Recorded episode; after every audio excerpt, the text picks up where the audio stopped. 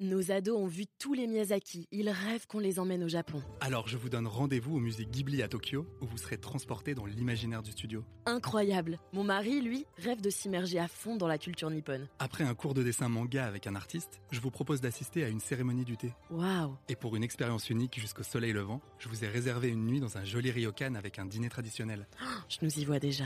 Avec Marco Vasco, ne rêvez plus, vivez votre voyage l'esprit libre. Au rendez-vous sur marcovasco.fr pour imaginer votre prochain voyage sur mesure. Les podcasts du Figaro. 1868. Georges Clemenceau a 26 ans. À l'époque, il vit aux États-Unis et est correspondant pour le quotidien français Le Temps. Or, le jeune journaliste raconte au lecteur un grand événement, le premier impeachment de l'histoire américaine, c'est-à-dire la lutte à mort entre le Congrès et le président d'alors, Andrew Johnson.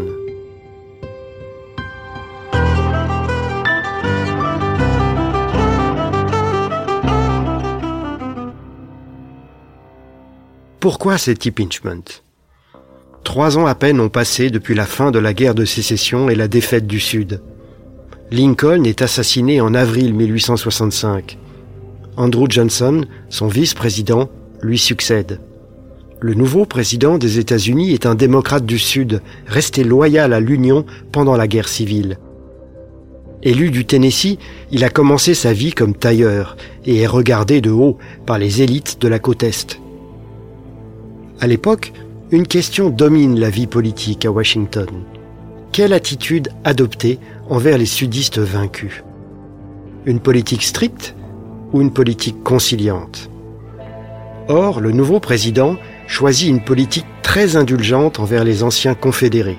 Il use de son droit de grâce, met son veto à des lois punitives envers le Sud, préconise de réintégrer rapidement les États vaincus dans l'Union. Et pour y parvenir, il se montre prêt à sacrifier les droits politiques des Noirs émancipés. Pour le Congrès, dominé par les républicains radicaux, c'en est trop. Les parlementaires saisissent un prétexte pour déclencher l'impeachment en mars 1868. Cette procédure, on le sait, est destinée à juger les crimes et délits reprochés à un président. Mais le Congrès la détourne de son objet pour régler un conflit politique. Les parlementaires veulent renverser le président des États-Unis comme s'il était le premier ministre dans un régime parlementaire comme la Grande-Bretagne.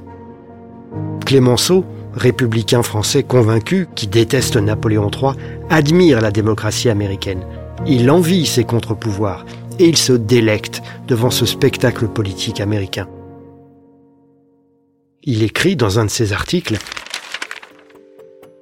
Il y a des procédés indiqués par la Constitution pour amener le président à la barre des représentants du peuple, l'obliger à rendre compte de sa conduite et à le faire déposer ou absoudre suivant les cas. » Et Clemenceau de poursuivre, le Congrès peut prendre le président des États-Unis par l'oreille et le déposer quand bon lui semble, sans que celui-ci puisse rien faire, sinon se débattre et crier.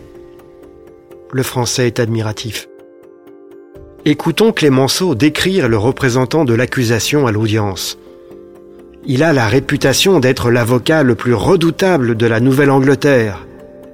Toujours prêt à la réplique, impossible à déconcerter.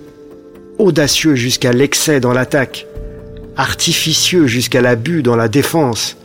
Sa parole est simple, claire, point trop déclamatoire, relevée çà et là d'un filet de venin, écrit Clemenceau. Le Vendéen pronostique que le président des États-Unis va être destitué. Erreur, il manquera une voix pour obtenir la majorité des 2/3 requises. 7 sénateurs républicains votent avec les démocrates contre la destitution. C'est une victoire à la Pyrrhus pour Andrew Johnson. Il est vainqueur au plan juridique, mais il est blâmé par la majorité de l'opinion pour la politique qu'il poursuit. Il ne pourra pas briguer un deuxième mandat. Clemenceau, lui, gardera de ses 4 années outre-Atlantique une profonde estime pour les États-Unis. Il écrit « Ce qui s'est passé depuis 4 ans m'a appris à ne jamais désespérer de ce pays. »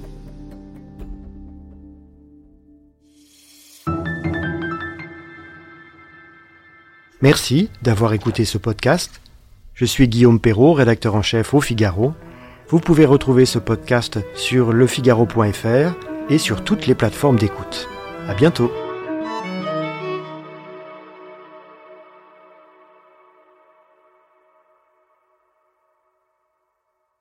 Nos ados ont vu tous les Miyazaki. Ils rêvent qu'on les emmène au Japon. Alors je vous donne rendez-vous au musée Ghibli à Tokyo, où vous serez transportés dans l'imaginaire du studio. Incroyable! Mon mari, lui, rêve de s'immerger à fond dans la culture nippone. Après un cours de dessin manga avec un artiste, je vous propose d'assister à une cérémonie du thé. Waouh! Et pour une expérience unique jusqu'au soleil levant, je vous ai réservé une nuit dans un joli ryokan avec un dîner traditionnel. Oh, je nous y vois déjà. Avec Marco Vasco, ne rêvez plus, vivez votre voyage l'esprit libre. Au rendez-vous sur marcovasco.fr pour imaginer votre prochain voyage sur mesure.